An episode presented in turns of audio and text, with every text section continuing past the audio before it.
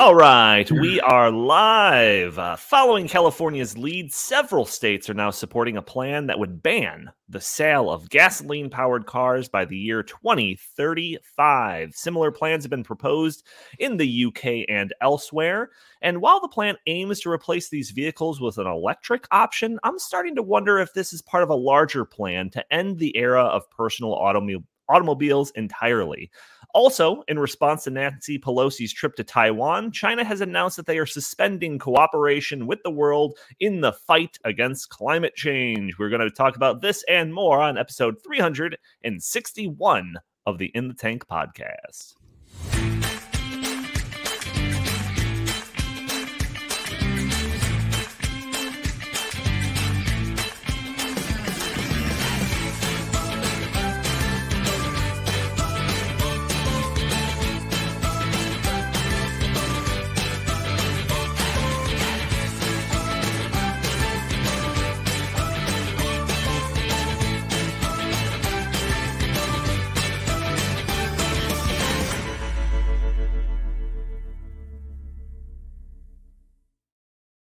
All right, welcome to the In the Tank podcast. As always, I am your host, Donald Kendall, and joining me today, I've got Jim Lakely, VP of the Heartland Institute. How are you doing today, good sir?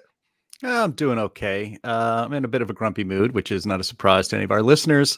Uh, I'm having a root canal uh, oh. tomorrow, oh. so that's uh, helped to sour pretty much my whole week. Looking forward to my Friday morning with a root canal. So, uh, uh, you know, I'll, I'll bring some of that root canal fear energy into the pod today. Oh, we, we have a video from the uh, White House press secretary that might rival the pain of that root canal, but we'll see. Also joining us, Chris Talgo, senior editor here at the Heartland Institute. How are you doing today, good sir?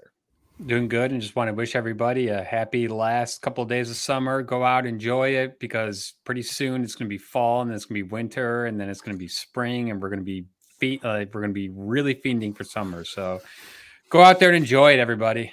That is right. That is right. Um, so before we get going, just a couple of things that uh, we should say right off the top. One is there's a postcard right over Jim's shoulder that is highlighting the Heartland's 39th 38th 38th, uh, see the editor fact checks me. 38th annual benefit dinner for the Heartland Institute featuring Yeonmi Park, who is a North Korean defector and activist. She's going to be in the Chicagoland area for our event.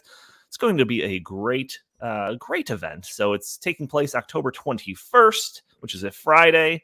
Uh, check it out at our website, heartland.org. There'll be a nice little thing right on the top, featured link, or you can go to benefit.heartland.org for ticket information.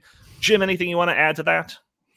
No, we really hope to see a lot of. Uh, I know we have listeners really around the world, which is which is great. But uh, I know a lot of you here are here in Illinois, in the Chicagoland area. This is a chance to meet the people at the Heartland Institute. Um, actually, we are. Uh, I guess I can confirm it now. Uh, AM five sixty radio host Dan Proft is expected to be our master of ceremonies. So uh, he'll have, also have something great to say from the stage. So it's going to be a fantastic night for freedom. It's a great way to support the Heartland Institute, and it will be a night you won't forget. So we hope to see you there. Fantastic, fantastic. And always that message that I put out there at the beginning of all these episodes for those audio only listeners that are probably catching the show on a Friday, join us live on Thursdays at noon Central Time, streaming on YouTube and Facebook and Twitter and Rumble. Uh, you can join the conversation, put your comments and, and, questions. Maybe we'll show your comment on the screen. Maybe we'll address your questions on the fly. And also, because we're streaming this on multiple YouTube channels, uh, w- one of the reasons being some of the controversial things that we say have uh, uh made YouTube target us uh, and want to shut down our entire channel. So we created the In the Tank channel on YouTube, which you might be watching it on. Some of our more controversial topics might only be aired on that channel. But uh, I know we're getting a more of a lively and uh, you know the fan base that's that's kind of talking to each other and all of that. So instead of spreading you across multiple channels, if you all go to the main Heartland channel to watch our video, you can all kind of talk with each other during the show. So that's something that we want to encourage. But, anyways, we got a lot to talk about, which seems to be a theme of every week. it's always, there isn't a shortage on things to talk about. It's a crazy world that we're living in. And uh, we were going to originally open up the show with a discussion about the ambitions of the, the latest generation, the Gen, Gen Zers and how a third of them want to be social media influencers. That's their ambitions for life. But instead, maybe we'll kick that for another week because I think there is a, an interesting discussion to be had there. Let's start off with a bang. So, Joe Biden, President Joe Biden, has recently been saying a lot of very negative things about what he calls MAGA Republicans. There's a there's a bunch of clips, and we have some uh, queued up here. But one of them, I think it was said during like a private event. I'm just going to read the quote here. He says, "It's not just Trump; it's the entire philosophy that underpins the." I'm just going to say something. It's like semi-fascism. The MAGA Republicans don't just threaten our personal rights and our economic security, they're a threat to our very democracy. They refuse to accept the will of the people. They embrace, embrace political violence. They don't believe in democracy. So this is um, this is coming from the guy that uh, wanted to unite the country after the whole divisive era that was the Trump presidency, and he says something like that. So uh, I want to I want to bring Jim and, and Chris into the discussion, get your takes on on this quote. But let's go ahead and play this this video montage here uh, of some of the nasty things that these people have to say about so-called MAGA Republicans. Go ahead and play that video. Trump and the extreme MAGA Republicans have made their choice to go backwards, full of anger, violence, hate, and division. But we've chosen a different path forward the future, unity, hope, and optimism. These guys never stop. And we're never going to stop either. Tough know, guy. The president thinks that there is an extremist threat to our democracy. Uh, the president has been clear as he can be on that particular uh, piece when we talk about a democracy, when we talk about our freedoms. Uh, the way that he sees is the MAGA Republicans are the most energized part of the Republican Party. Uh, the, that extreme, this is an extreme threat to our democracy, to our freedom, uh, to our rights. They just don't respect the rule of law. You've heard that from the president. and um, you know, they are pursuing an agenda uh, that takes away people's rights. So, which is what the president said last week on Thursday. You all heard him. This is what the president said yesterday, and that's what he's going to continue to say. And here's the thing the president's not going to shy away uh, to call out uh, what he clearly sees is happening in this country. And, um, you know, again, MAGA Republicans are this extreme part of their party. And that is just facts. And that's what he's going to continue to lay out.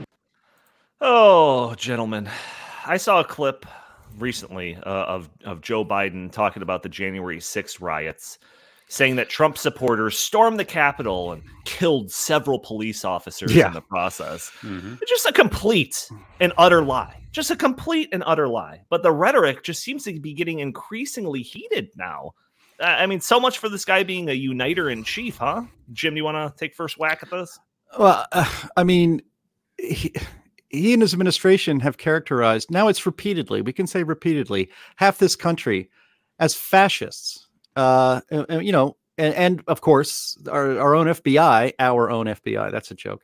The fbi in this country has treated uh, again about half the country people who frankly just oppose him politically as domestic terrorists. It's just casual. This happens with such casualness it's actually it, that's what makes it kind of really frightening and angering is that this kind of uh, this kind of rhetoric, this kind of characterization from from the great uniter. I mean, I I almost grabbed a clip of him uh, from his inauguration address, in which he talked about you know unity and you know, and in fact, in that in that uh, clip that I did grab from his rally in Maryland, I think it was this week. You know, he talked about unity and united, we can do anything we want. Uh, united to him, you know, being united, being an American means being uh, being allowed to disagree. In fact, disagreement is like a hallmark of a free society, and especially the United States of America. But to Joe Biden and to the left, and apparently to the entire Democratic Party, unless you go along with every bit of their agenda, you are an enemy of the state. You you are you're only united if you all think the same and all um, you know support all of his policies. Um, I, I'm just trying to imagine if Trump had called the Democratic leadership in this country a threat to our democracy and semi fascist. Uh, I think he might even actually, if he said that, he would probably be immediately arrested. Uh, there would be an actual coup. I, would imagine he'd probably be arrested by somebody at the Pentagon and maybe even uh, put on trial. Maybe not even put on trial. Perhaps just summarily executed by for calling the democratic leadership of this country a threat to our democracy and semi-fascist. And our this is happening from the White House press. Uh, you know the, the, the White House press spokesperson um, from the White House press room, I should say, and from the mouth of our own president, and our media just like eh, shrugs. Oh, oh okay. Uh, I'm trying again. I'm trying to imagine if this again was was turned around and, and this was Trump president saying these sorts of things. Our media thinks Trump calling the media fake news and his supporters chanting CNN sucks within earshot of poor Jim Acosta is a threat to democracy. One, first off, is certainly a threat to the physical safety of Jim Acosta and all other reporters. Just saying CNN sucks and shouting that at a rally. Uh, and then, of course, it would saying that the media is fake news puts our First Amendment uh, in yeah. great peril. Right. But Biden calling half of America fascist and a threat to our, to our democracy, it's either crickets or it's cheering from our media, especially if you watch MSNBC and CNN, which Chris does, so I don't have to, and I'm sure they've done that. but you know, but what do you do? What do you do with fascists and uh, threats to our democracy, to the very fabric of our nation? Do you just let them go on with their uh, with their activities. No, this is a real this is a real danger. And in fact, this rhetoric is a real danger. You can't. It's hard to have calm, rational conversations about policy. It's hard to to you know go back to a quote unquote normal America where we're allowed to disagree when the president of the United States is characterizing half of this country as fascists fascists are what we went to war in Europe to annihilate uh, 70 years ago. So what do you do with these people? Uh, you know, I, I, really think that, you know, th- th- I don't want to overstate it, but this kind of stuff is very dangerous. I mean, we had, you know, th- there actually are fascists in this country, and they call themselves Antifa. They call themselves anti fascist so they can go around being fascist thugs on the streets. Um, but if you are a fascist, what do you do? You assault people on the street. You burn down cities and businesses. Um, I'm old enough to remember when Antifa thugs were assaulting people coming out of a Trump rally in Chicago during the 20, uh, 2020 campaign. I remember that because it wasn't that long ago and I saw it on television and nobody cared. Nobody was arrested. Old people walking to their cars at, at the University of Chicago where Trump had a rally were assaulted and yeah, no, no, no big deal. People, I mean, there's clips all over the place, and the media treated it as if it was just a normal political thing because, of course, Trump is terrible. Trump was the so-called fascist, so all actions to oppose him are just fine. Uh, I also remember when a senator, Rand Paul, and his wife were attacked leaving the White House during the you know so-called COVID Republican convention that had to happen at the White House because you know we couldn't have any public events back then. Uh, well, that was just fine. Nobody cares that's actual fascism. The people that you know we're we're protesting the, the January 6th uh on January 6th protesting the election because they didn't think it was on the up and up. Yes, it was a riot. It got out of hand. It is nothing compared to what Antifa did the entire summer. And again, that was all fine. And now we have the president of the United States again calling half the country a threat to democracy and fascists because they oppose his radical leftist agenda. And you know, I don't know. It, it, does he want people? Does he really want violence in the streets? And actually, I think this is where this is actually going. I think that the media and this president and his spokesperson and the and the and his party are trying to incite violence by Republicans, by the MAGA extremists. I wonder if we're gonna, you know, if if we, I wonder if MAGA Republicans are gonna take the bait. We'll see. They want it. They want another January 6th, but they want it 10 times bigger and they want it in seven, 17 different cities, I guess. Chris, this is da- this is dangerous, man. This is dangerous. I don't I don't know what else to say. Chris, you uh, you told me you you mentioned right before we went live that Joe Biden is doing a unity speech or something like that tonight. do you think he's gonna kind of turn around in some of this, labeling everybody's fascist, or do you think he's gonna double down on that rhetoric? I think that's yet to be determined. I doubt that he's going to have a uh, a message where he's calling for the unification of uh, the American population. Um, you know, I think James just hit a lot of the you know the big points here. I, I just want to add a couple things. I think this is just classic projectionism. I think that the uh, Democratic Party, and I I don't like to do this, you know, where it's us versus them. But I do think that a lot of the leadership in the Democratic Party, if you want to call it the, the far left or the you know the progressives, they are actually engaging in fascistic uh, behavior, and they've been doing it for the past couple of years. And you know, they are turning around and then saying, "Well, actually, you're the fascists," and it's just completely not true. Um, it's it's sad that you know th- that this message is being uh, you know given by people in positions of such power, but I think it's it is uh, just projectionism, and um, I also think that uh, the Republican Party has to you know stand up and and actually uh, come up with the message to oppose this. And I think part of the problem is that the Republican Party is not having a coherent, cohesive message about hmm. what they stand for. So it's easy to to you know tar and feather the GOP right now because it seems like they're just kind of waiting in the wings, not really doing anything. And unfortunately, you do get some uh, you know GOP members such as Lindsey Graham who say stupid things like, "Well, if Trump's indicted, then there's going to be riots in the street," and that plays right into the left's hands. So I, I you know I think this is I, I think we are we are in campaign mode now. I think that Biden's speech tonight is going to be the uh, you know the official launch of the uh, the Democrats' uh, 2022 uh, uh, midterm election strategy, and I right. do think that that strategy is going to be trying to portray the Republicans as these you know fascists, and they want to take away your rights. And like Jim said, yes, I've been watching dutifully uh, CNN and MSNBC the past couple of days, and they've been and I, I, have been noticing a pattern that they are working in lockstep in that in that message. And the hmm. message is is that these ultra mega Republicans are a very dangerous, you know, set of uh, you know people, and we must must make sure that they do not. Uh, win, you know, uh, Congress, and we must make sure under any circumstances that they're their leader Donald Trump is never, you know, able to run again in 2024. Right. And I think that that's what this is all about. So it's just I, get, it's just getting worse and worse. All of this is just getting worse and worse and like mm-hmm. the like the media and everything is just getting like more and more partisan. Like it's it's I don't know. We're on a bad trend line here, folks. We're on a very bad well, trend line.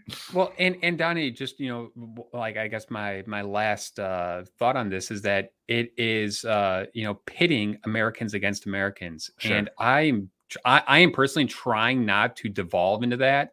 And I have a lot of friends on the left, and you know, I just met up with a couple of my old friends, and they're you know big time leftists. But uh, I, know, I I just didn't engage in in this kind of stuff. I you know I've said it a million times in this podcast. I'll say it again. It, the the average uh, Republican thinks the average Democrat is ignorant, not mm-hmm. stupid, mm-hmm. just unaware of some of the facts that bring a full context into the picture of some of these complex policy issues. Right. The other side, the average liberal, thinks the average Republican is evil.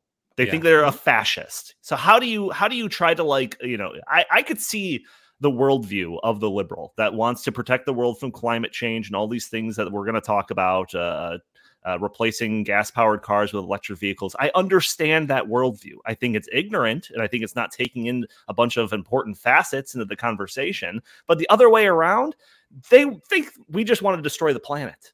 like that's the, how do you compromise on those two things? You can't do it. You just have to label it fascist or racist or some type of other ist and just kind of blot them out of the conversation. That's the whole thing, and that seems to be what uh, Joe Biden and the Biden administration is, is doing. Yeah, I mean the, the easiest way to understand the left is to just always be thinking that almost everything that comes out of their mouth is projection they're projecting actually their own beliefs and values on their political opponents, and in this case, on half the country.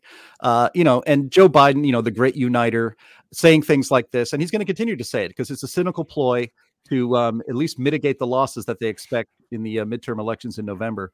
But um, yeah, I mean, it's it's it's all projection. I mean, where are the where are the where, where are the the mobs of of MAGA Republicans burning down cities? Like again, like we saw in 2020, all summer long. Those were Democrat voters. If they voted at all, they would definitely would have voted Democrat. Where where are all the Republican rioters? Where are they? They want to they want to get them out there on the street, but they just don't exist. So they're projecting what their what their own, frankly, are guilty of on their political opponents. And you know, Joe Biden has always been a nasty piece of work, and he proves it every time he opens his mouth on the campaign trail. Yeah, well, we got a lot to talk about, so uh, surely this is a this is a thing that we can talk about probably every week for the next yeah.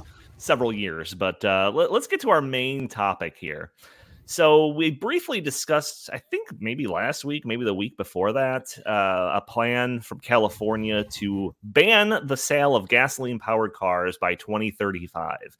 2035 seems like one of those years that's painted at like the beginning of some type of science fiction movie from like some 80s science fiction movie that we've been watching, but it's not that far away, folks. We're in 2022 already, so it's not that far away. Well, now several other states are doing the exact same thing. So I'm reading from an article from The Hill, and the, the, article starts off saying the Clean Air Act grants California the ability to impose emission standards on new vehicles that are stricter than those at the national level and which other states can then follow. As long as states' standards are identical to California's, they are not permitted to adopt them without government approval. This week, the state of Virginia revealed that it is bound by a 2021 state law to also phase out gas powered cars by 2035. However, Attorney General Jason Miyares' office said in a statement it hopes the state uh, repeals the law so Virginians are not bound by California's policies. It says a total of 15 states have backed California's zero emissions vehicle requirements, while Washington, Oregon, Massachusetts, and New York have taken steps to follow suit. So, uh, I, I, tried to find the list of states. Um, so this is probably mostly accurate, but take it with a grain of salt here. California, New York, Massachusetts, Vermont, Maine, Pennsylvania, Connecticut, Rhode Island, Washington, Oregon, New Jersey, Maryland, Delaware, Colorado, Minnesota, Nevada, Virginia, and New Mexico all seem like they're moving forward with this plan to ban the sale of gasoline powered cars by 2035. I am a little speechless over all of this. Chris, what's what's your initial take? Well, my initial take is that this is it just it, it America's not ready for this. I you know at at on any level. Um, you know, Gavin Newsom uh, has come out and announced that California is leading the way and that they are going to ban the sales of new gasoline powered cars in just 13 years and they are saying that they want 60% of their new car sales to be uh, EVs by 2030. So this is going to happen, you know, over the course of the next 13 years uh, in basically five year increments, uh, starting in uh, I think 2028 or so. Um, but you know, it, it we're just not ready for this, you know, and and and, and Americans do not want uh, EVs, uh, and and Americans cannot afford EVs, and EVs are not you know ready uh, to be uh, you know replacing uh, gasoline powered cars yet. So I think this is going to be a a a debacle, and I think that this is going to blow up in their face because right after uh, he announced this decision, the system operator for the California electricity grid said, "Oh, actually, don't don't plug in your your electric vehicles between the hours of four and nine o'clock because." Our electric grid is so stressed out right now that we can't even charge electric vehicles. So I just oh, we're, we're going to get to that. Yeah, but this is just an ill thought out plan from the beginning. You know, I think this is just you know their their typical uh, you know, desire to control the American people, and then you know they've got you know other motives at hand. You know, they they you know this is a money making opportunity for them, um, and I just think that it's a slap in the face to you know hardworking Americans, hardworking Californians, especially who cannot afford this, but they're just yeah. being told like you're you are going to have to do this. Yeah, Jim. I mean, I, I, think when we originally talked about this, um, I I still warned people like, hey, you know, it might be crazy California doing this, but you know, usually they're the first domino when it comes to a bunch of states kind of following the lead.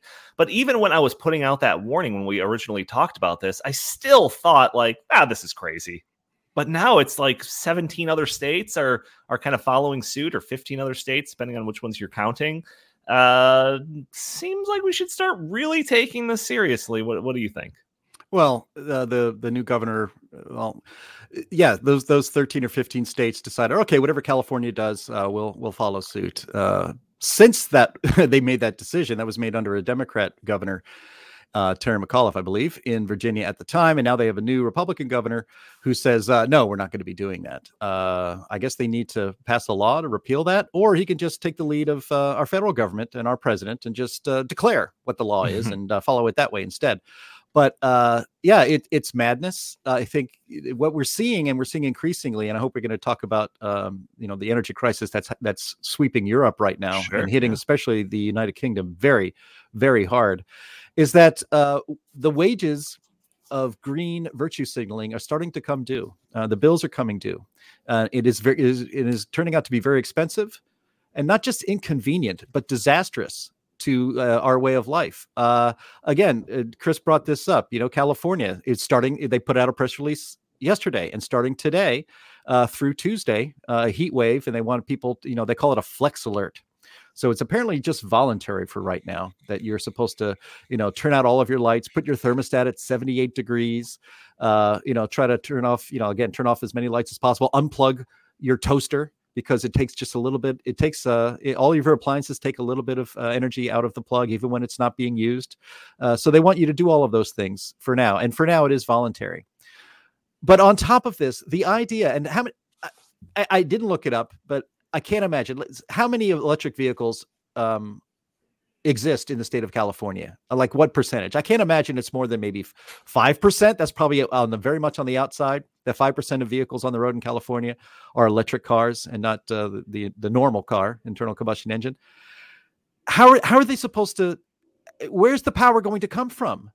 When they- when when they don't when they don't allow the sale of an internal combustion engine car anymore in 2035 Where's it going Right. to come from in California? California, right now, by the way, imports a third of their energy from other states. Um, they could be completely energy independent as a state, but they're not because um, they keep taking their own uh, reliable natural gas and coal plants and, and nuclear plants offline and replacing with wind and solar. But there isn't enough energy, so they have to import it from another state. So like the entire the idea that California's going green is complete complete fraud to begin with. But you can't. You know, I, I we've been saying this on this podcast for a long time it's not practical. Electric vehicles, they may be smart, they may be a good solution for some people. They are not practical at this time for most people. What if you live in a eh, so eh, here's another example. I mean, where are all of these uh, plug-in eh, where's all the plug-in availability gonna gonna happen? Say you live, the left wants us all to live in high density communities. Let's just say you're not even in New York City or Manhattan or Queens or something like that you're in a suburb you're in a newly built suburb uh, that instead of you know individual homes with like a quarter acre for everybody or a half acre for everybody you know we, we build these seven eight story condos for people where the hell are all the plugs going to come in for all the parking spaces? A lot of people if they're in an apartment they get one parking space. Mhm. okay so you're down to one car. Every single how are we going to retrofit all of these uh, existing condos with parking spaces with all of these plugins? How's that going to happen? How's that even practical? And you know th- we are not ready for this as one of our uh, viewers here on youtube said elon musk has even said this and he's the Right. most he, he's made his fortune building electric vehicles and he said we're not ready yet this is the way the left always goes about their business. They can't Right. win arguments. They can't get you know in, in the state you know like this you can't get people to vote for this. You just impose via fiat things that are impossible. And Uh, then with magical thinking suddenly we'll get to this future if we just demand it. If we just make it mandatory to get to this electric vehicle future it'll happen. Uh, Yeah, it's, it's nonsense Yeah, I, I, I, you you addressed a, a bunch of things that I want to get into specifically. Uh, one of them has to do with something that was mentioned in the first topic that we were discussing, was just kind of like the media's role in all of this. But I'll get to that in a second. Yeah. So just to kind of add on to all of these states' plans to get rid of the the gasoline powered car, there this is seemingly in tandem with a number of different policies going on around the world. So I just got a couple of them pulled up here. So um, we might have talked about this as well last week. I don't remember exactly, but there was an announcement that Australia Bank, a major Australian bank, it's called Bank Australia, said that they were going to be ending loans for gasoline powered cars within the next couple of years. So it quotes the chief impact officer of Bank Australia, and she says that because the change to electric vehicles needs to happen quickly, that's why they're doing this. So it says the the bank added this impact officer, believes that uh, that could happen with the right supporting policies in the place to bring greater range and more affordable v- electric vehicles to Australia. So, not that these policies are already in place, but that that could help this process. So they're already just moving forward with it, right? It says on that front, also on Friday, so the same day apparently that this was announced by Bank Australia, saw Australian government provide information about plans to set up a national electric vehicle strategy for the country, with a discussion paper on the matter due to be released for consultation. So at the same day, these announcements were made. Uh, this this private public coordination seems right out of the pages of the Great Reset, if you ask me. Uh, Chris, well, you know what? I, I won't even go to you yet. Hang on, because I got another one of these. So uh, this is this is a this next story is only like a month or two old, but uh, the EU lawmakers voted to ban new gasoline powered car sales. Guess what year? 2035. Yeah, it's the, the magic year. Similar, very eerily similar plan here. So it says in this article, I'm reading from a CNBC article European lawmakers have voted to ban the sale of new diesel and gasoline powered cars and vans in the European Union from 2035, representing a significant shot in the arm to the region's ambitious green goals. So, Jim, I read that first paragraph specifically to see your head shake back and forth not not questioning whether or not this is doable or or what the potential impacts will be and whether or not consumers are going to be left in a lurch or anything like that. No, no, no. It's referred to as a significant shot in the arm for the region's ambitious green goals. You just might as well have put a picture of a cheerleader on there. That, that's what I think. So uh uh, Chris, I will go to you. I I, I, I suggested I was going to go to you first, but uh, so I'll, I'll, let you take first swing at all of this. It seems like a global coordination, all with the same ends. Kind of scary. Yeah, it does definitely does seem like it's all a coordinated effort by governments and corporations to uh, force people to buy things that they don't want. I wrote an article about this a couple days ago, and uh, I found a AAA uh, poll, and it uh, asked uh, likely voters what kind of car they would like to purchase in the near future a electric or a uh, gasoline powered car guess what 75% of uh, the american likely voters said that they wanted to uh, purchase a gasoline powered car mm-hmm. in the next few years so mm. there, there is not an organic desire among the american people or the european people or the australian people for this which is why it is being forced top down by yeah. governments and people and you know people in power and elites because they want this to happen and they want to force it upon the population. And it's you, do you know why those numbers are probably so low of people wanting an electric vehicle? Is because they see stories like this trending on twitter. So this is something that me and jim we were, we were talking about this yesterday. But uh, a guy uh, this story goes viral. This guy shows his bill that he got from a his dealership after he took his 10 year old Chevy Volt in uh, after the battery stopped working. So the bill to replace this battery came out to three thousand dollars. Oh wait, sorry, no, no, I missed no, no, a zero. I missed yeah. a zero. Thirty thousand dollars. Thirty thousand dollars. And no, I'm not joking. This is well, real life. And that... this story caught the attention of the USA Today, where they even did a fact check on this viral story and confirm that it was in fact real. so like I think a lot of people have in their mind like this idea that replacing a battery is similar to replacing a battery in a gasoline powered car where it's like, "Oh, my battery's not working. I'll go to AutoZone, pick one up for a couple hundred bucks, swap it in and I'll go to the grocery store right after that." No, that's not what it's like. No. These batteries are massive. They're like the size of like like an office desk and they're usually built into the frames of these cars. Changing a battery on one of these vehicles is not something you could do before going to the grocery store that evening. Jim, uh, go ahead. Yeah, I, I, mean, again, this is none of this is practical. I mean, we're living in a in a complete fantasy world, and what's really actually kind of scary is that these things are being imposed upon us. Um, you know, basically dictatorially. There's there's fewer and it seems there are fewer and fewer things that we're allowed as Americans to vote on and get our approval for uh, before they're imposed upon us. And these kind of mandates for uh, electric vehicles are part of that. Um, the, the, the electric car. I mean, I was talking to Sterling Burnett, who's our uh, director of the Robinson Center uh, on Environment and Climate here at the Heartland Institute. We do a show on Fridays, the same time on Fridays. That's called Climate Change Roundtable.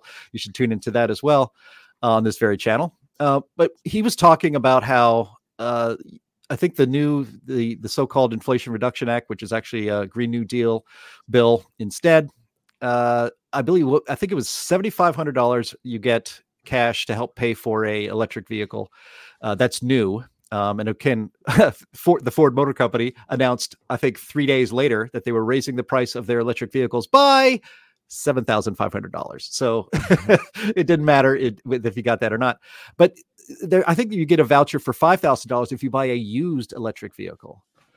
Who would want to buy a used electric vehicle? I mean, uh, the battery starts to lose its power. I mean, immediately every time you charge up a battery, any kind of battery. This is not, you know, this is just the way the world works. Again, Sure. the environmental left seems to think they can change the way the world works, but they can't. So a battery starts to lose power all the time. Every time you charge it and charge it fully up, it, it's a little less efficient and a little less efficient and a little less efficient. And so here, like you said, we have a story of a, just a 10 year old uh, Chevy Volt in which the entire battery has to be replaced, and it costs probably at least as much, if not more, than the brand new car would have. You know, that brand new Chevy Volt cost at the time.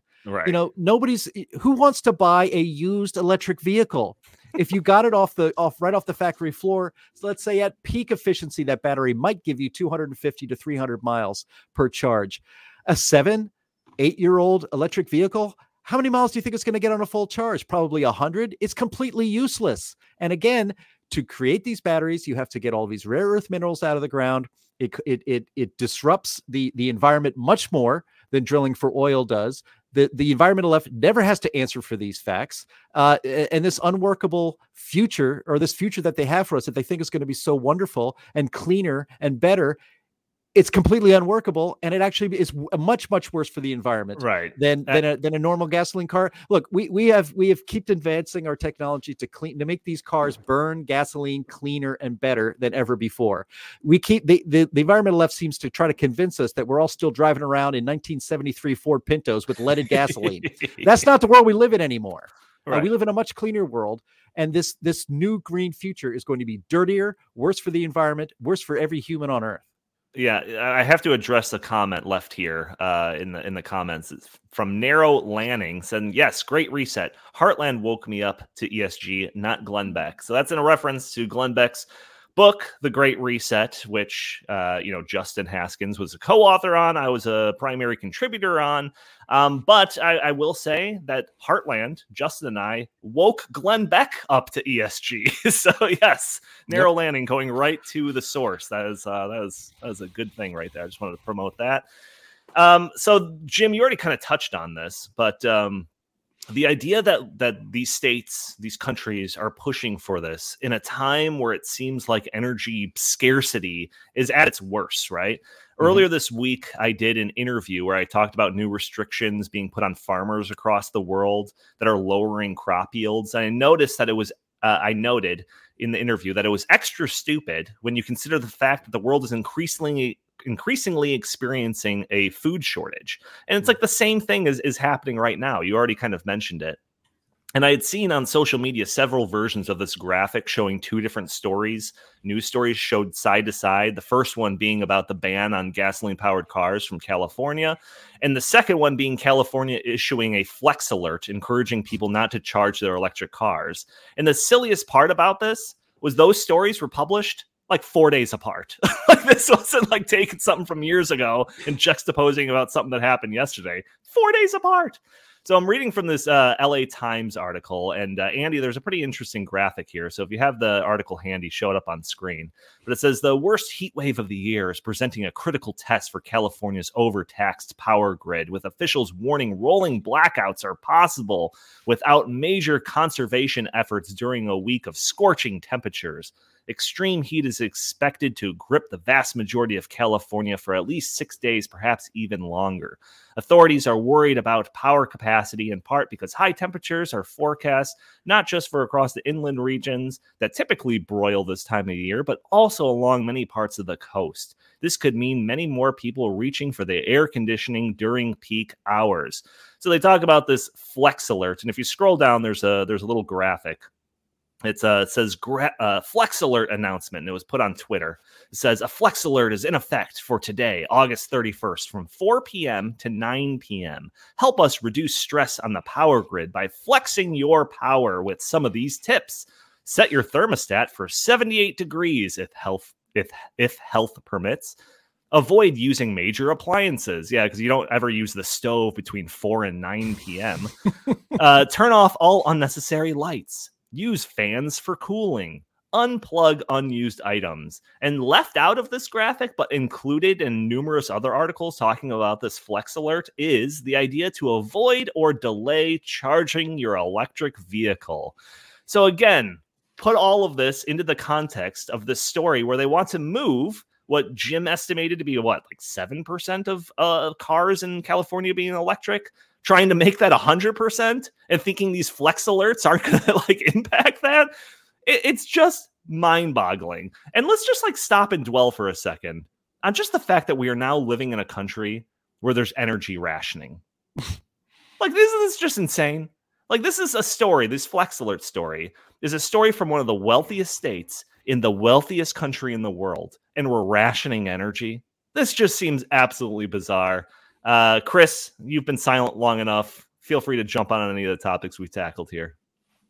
Wow, there's uh, there's a bunch of stuff to tackle here. Um, I I just I think it's it's just you know like you said, it's mind boggling that uh, we are actually having to ration energy uh, this is this is not necessary. This is a self-inflicted, you know, wound. So it and and and it's and it's not going to hurt people like Gavin Newsom. It's not going to hurt people like Nancy Pelosi, but it is going to harm the people that they claim that they are there to represent and the people that they claim they are there to defend the you know hardworking Californians. Uh, in in the uh, in the uh, California uh, rule to based, you know, to outlaw the sales of uh, new uh, gasoline powered cars, they say that they are going to make a huge push to uh, help lower income Californians afford these cars. The average cost of a new uh, uh, EV is something like sixty thousand dollars. And mm-hmm. yes, yes, they, they'll throw you a seven thousand five hundred dollar, uh, you know, subsidy, but that is not going to make it affordable for people who are living paycheck to paycheck. And right. you know, under the Biden economy, we are you know in a, in a in a place where many many many Americans are living paycheck to paycheck. They're having trouble making ends meet. The last thing that they want to do right now is be told, "Oh, by the way, in the next decade or so, you're going to uh, have to buy an uh, electric vehicle because we say you have to." And if you can't afford it, well, then what do you do? I guess you're going to you know just you know have to rely upon public transportation or you know Uber or see. I think this is all part of their their war on autonomy and right. the the gasoline powered car.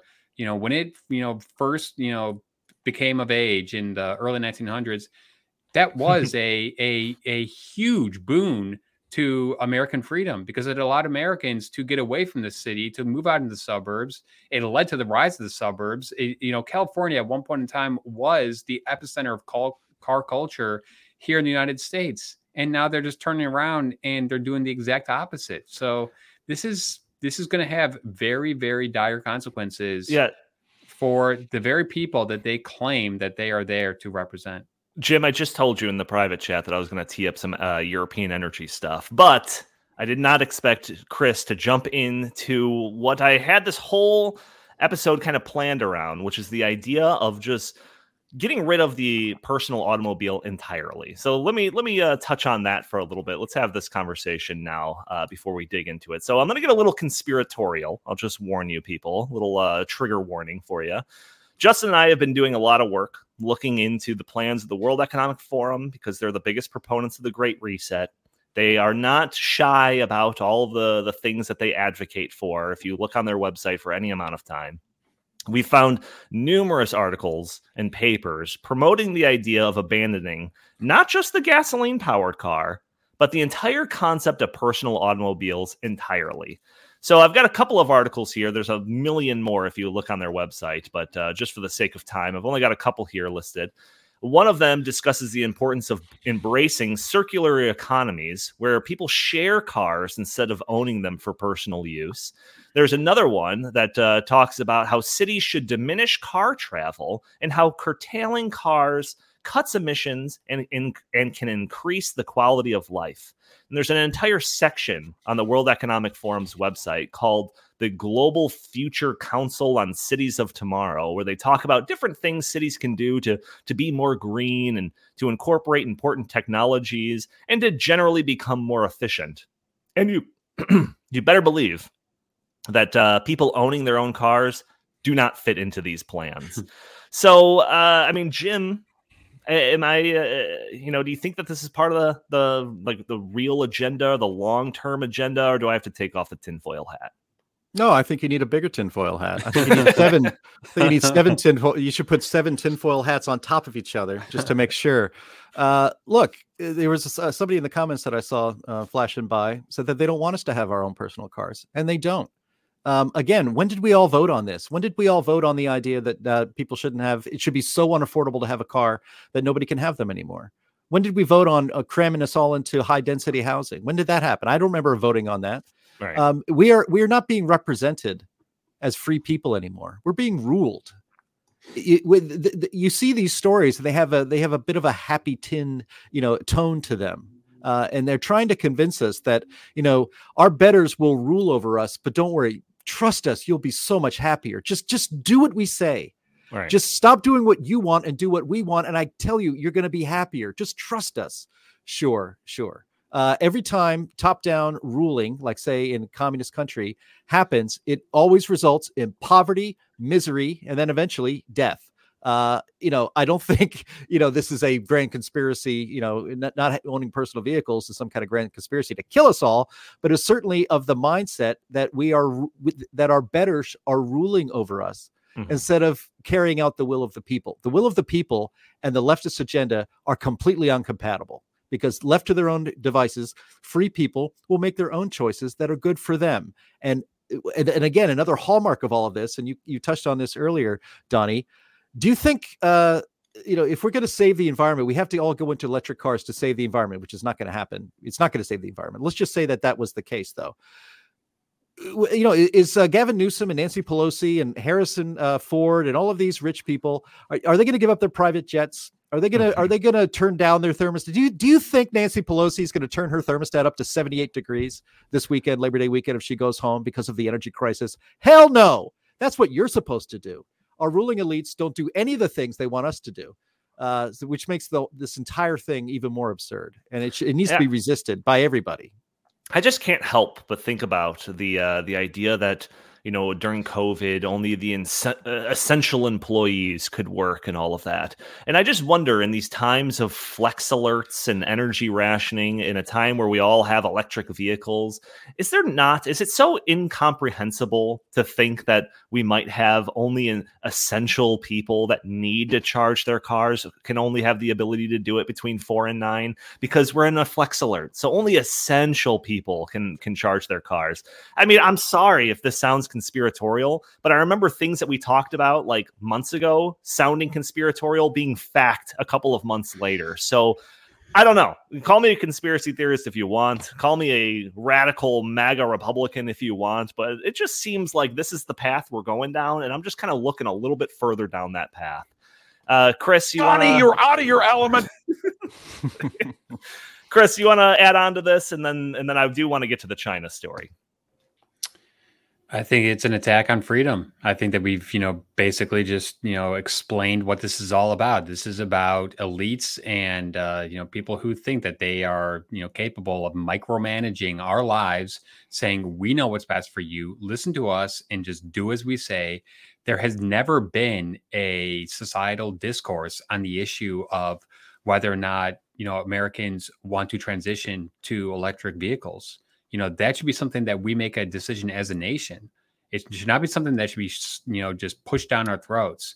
But not, not even not even as a nation on an individual basis. You know, well, like yes, voluntary interactions. We don't need a a democracy, uh, uh, simple majority vote to deem you know 49% of the people that want to stick with gasoline no. powered cars to be moved to the side I, like this no, is no. an individual thing right no but i'm not saying that what i'm saying is is that this in, it, it, seems to me that in the past few months or so that this has just you know gained a lot of momentum and i've you know seen pete buttigieg and i've seen a lot of people just come in and say no this is happening whether you like basically whether you like it or not so you better just get on board there was never a you know like a, a a an organic uh, you know conversation about this.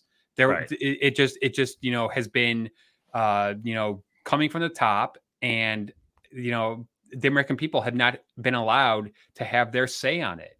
You know, for example, in California, the uh, California Air Resources Board (CARB) is uh, I think it's 13 people. They voted unanimously to make this rule go through. This was not a referendum on the California on the California ballot. Oh, so it must the, have been the, quite a debate. You so unanimously passed. Yeah, unanimous. Yeah, right. Yeah, quite quite the debate there. But you know, California is a, is a one party state, so that makes sense. But what I'm saying is that there was never a referendum. This was never debated and and, and you know talked about among the people as to hey, you know, like how do we want to approach this? It was right. just you know just you know t- like told to us yeah. from you know Jennifer Granholm and Pete and Pete Buttigieg, just saying, yeah, no, this is. It's so funny. These great reset people talking about stakeholder capitalism are making these decisions without the say of half of the stakeholders. Uh, uh yeah. uh, Jim, uh, you know, I was going to jump to the China thing right away, but uh, I don't want to. I don't want to leave you hanging with this European stuff. So, you know, we talk about this uh, time and time again on this podcast. We talk about energy and just how much worse it is over there in Europe. Another one of these viral stories that was going around was this small European coffee house that just got their energy bill for the month. And the energy bill was a thousand dollars. Oh wait, I missed a zero. Ten thousand dollars for the month for the energy of this of this little of this little coffee house. Yep. And it just seems like things are getting worse. So uh, Jim, have at it. Say what you will about uh, this topic, and then we'll move to the China story. Well, I mean, yeah, I mean, can can you imagine paying, say, you know, a thousand dollars a month uh, you know, maybe which comes out to about thirty-three dollars a day for heating and cooling uh, your your home or your business. I mean, here at the Heartland Institute, in our building, it costs about 1200 1400 uh, a month for you know either heating or cooling this place, and then suddenly getting a bill, as people in the UK and business owners in the UK are doing, that it becomes ten times that amount or or 500% increase. I mean, this this one uh, lady, you know, the, you, you see it on Twitter um, they show their bills and their bills are instantly skyrocketing 500% you know because they enter contracts with the energy companies you know it's like well okay um, you know you'll be paying this much this year and then you get a new contract and then it's it's 500% higher and there are there are pubs and coffee shops and small businesses that will be closing all across the UK uh, and and all across I'm sure um, continental Europe as well, because this kind of thing isn't uh, isn't sustainable. You know, it, and I really think you know the, the media has a lot to blame here because when you uh, people are blindsided by this. These pe- these poor people in the UK are blindsided. They they right. didn't see this coming. They're just told by their politicians and their media that this is what we need to do. Uh, we're all in this together. Uh, you know, and then suddenly their their their energy bills are up 550 percent. Uh, and this is going to happen in the United States too because our media is doing the same thing now. Uh, you know, our our corrupt media just refuses to report on the downsides of these green energy schemes. Um, they, they completely shut out any commentary critical of these asinine and completely unworkable energy plans. And I, am not even talking about what they should do. You know, when, when you see all these stories, that, like I said earlier, like the tone is all happy and positive, they should at least have somewhere in there, in maybe paragraph 25 of a, of a 27 paragraph story, with somebody, like say from the Heartland Institute, saying wind and solar are not going to generate enough energy to keep the lights on in California. We need to look out. They don't even do that.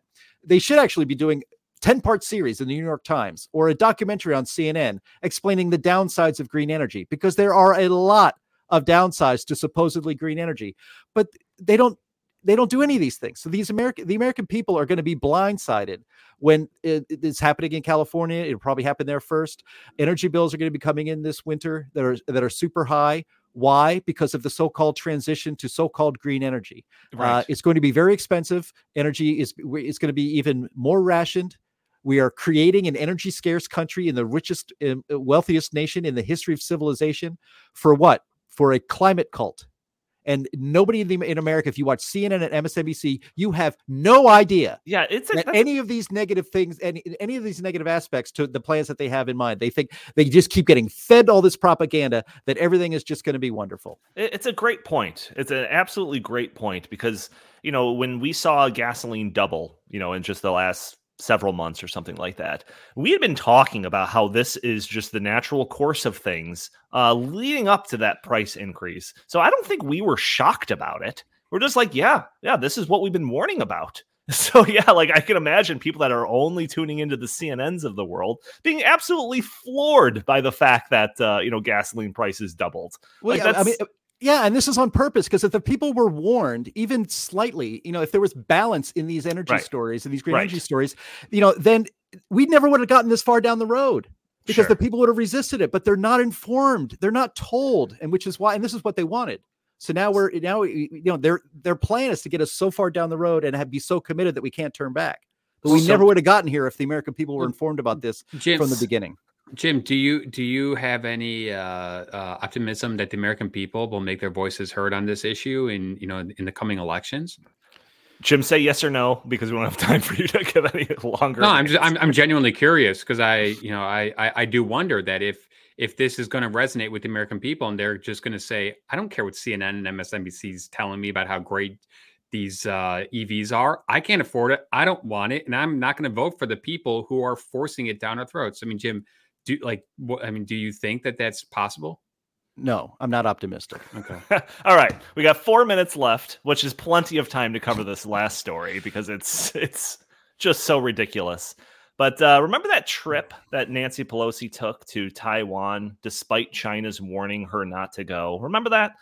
Well, I guess we know some of the re- repercussions of that trip now. So, uh, China announced that it was suspending cooperation with the United States in the fight against climate change. So, uh, you know, this isn't a shocker. this isn't a shocker at all. We've been talking about how, like, any cooperation that China has had on the fight against climate change has been nothing but just words, no actions, really. Uh, you know, they they uh, were shutting down all of our reliable energy while they're building more coal power plants by the day over there. So it's it's kind of a joke, and you know, I, but I wanted to address this because a, I think it kind of shows just how serious China took climate change in the first place. And the answer is not very serious. If Nancy Pelosi going to Taiwan means, yeah, screw it, we all want to die from climate change now, I don't think you're actually taking it that seriously. But it also, it also kind of just, I don't know, it just kind of shows how uh, insignificant, any of the things that we had just talked about for the last 55 minutes of this, we can destroy our uh, car sector, you know, in, in the effort of trying to fight climate change. We can we can break our backs trying to go carbon neutral. Uh, we can go back to the Stone Age if we really wanted to to protect ourselves about global warming, and it's going to do nothing because China is by far the biggest emitter of CO2 in the world. In fact, I'm reading from an article from uh, our very own Sterling Burnett that was posted in Town Hall, which is in the show notes if you want to read it. But it says China emits more greenhouse gases than every other industrialized country on the planet combined. So the fact that they're saying, yeah, screw it, we're not doing anything about climate change should be a big deal. But when you Google this, Sterling's article is one of the only ones that come up. So, uh, so Chris, any, any thoughts on this uh, announcement by China? It doesn't surprise me much, but I, I think that this goes back to uh, you know we're just past the one year anniversary of Biden's uh, you know terrible withdrawal from Afghanistan, and I think that that was a uh, tipping point because I think it showed uh, countries like Russia and Ukraine that the United States is not the superpower that it was you know before Joe Biden uh, entered the presidency, and it and it is emboldening these countries to do things like this. And I think Iran's another example. And I think that uh, the only the only way to reverse this is to to get tough on China. I I was very very um, proud of the Trump administration for their get tough on China policy. They you know renegotiated a bunch of you know terrible trade deals, and as soon as uh, President Biden came into office, China started reneging on those deals And now, you know, China's saying, fine, if you want to, you know, uh, play hardball by uh, having uh, Speaker of the House go to Taiwan, we'll play hardball too. And and I think that this is going to be the uh, just just the beginning. I think we're going to see a lot more of you know China saber rattling in uh, mm-hmm. uh, the months to come. Jim, I'll give you final word on this and any of the topics that we've covered this episode. Yeah, the so-called Paris Climate Accord that supposedly saved the planet from destruction uh, exempted China from this anyway. So this, I don't even actually understand why this is even news. China mm-hmm. has never cooperated with the green agenda and never will cooperate with the quote-unquote green agenda. Uh, and it doesn't matter because even the United Nations uh, IPCC, if we did everything they said to save the planet, the difference in temperature 100 years from now would be so small you couldn't measure it. And so um, that's why you have to wonder is all of this just to, is all this really to save the planet or is it to control people and the answer is the latter uh, and and Donnie, I think it's also part of a larger conversation with China. You know, here we are, two and a half years after the pandemic. Uh, has anyone ever going to figure out uh, how the pandemic uh, really began in China? Uh, you know, I, I, I think that China is is much more of an enemy than a competitor. And I think that it's uh, you know, it's going to be in our best interest to view them that way. And I think this is them just thumbing their nose at America once again. Chris stealing the last word. Anyways, that's going to do it for this episode of the In the Tank podcast. I want to thank everyone for joining this, joining us this fine Thursday at noon Central Time, where you can catch us live streaming on Facebook and YouTube and Rumble and Twitter. Join the conversation, throw your comments and questions in the live chat. Maybe we'll show your comments on the screen. Maybe we'll address your questions on the fly. Also, make sure to support the channel just by doing a couple of things. Won't cost you a cent. Hit that subscribe button, share share this content, leave a comment, hit the like button, even. All of these things help break through those big tech algorithms that uh, prevent content like this from reaching more eyeballs. Also, if you'd like, you can follow us on Twitter at In the Tank Pod or send us your comments, suggestions, or questions by emailing us at In the Tank Podcast at gmail.com. Jim Lakely, where can the fine people find you? At Jay Lakely on Twitter, at Heartland Inst on Twitter, and always visit heartland.org. And Chris Talgo, what do you have to pitch today? StoppingSocialism.com. We got a bunch of uh, new content going up there every single day, and I hope everyone goes and check it out. And uh, like I op- op- said at the opening, uh, please go and have a great Labor Day weekend with your friends and family. That's what matters. Thank you all for tuning in, and we will talk to you next week.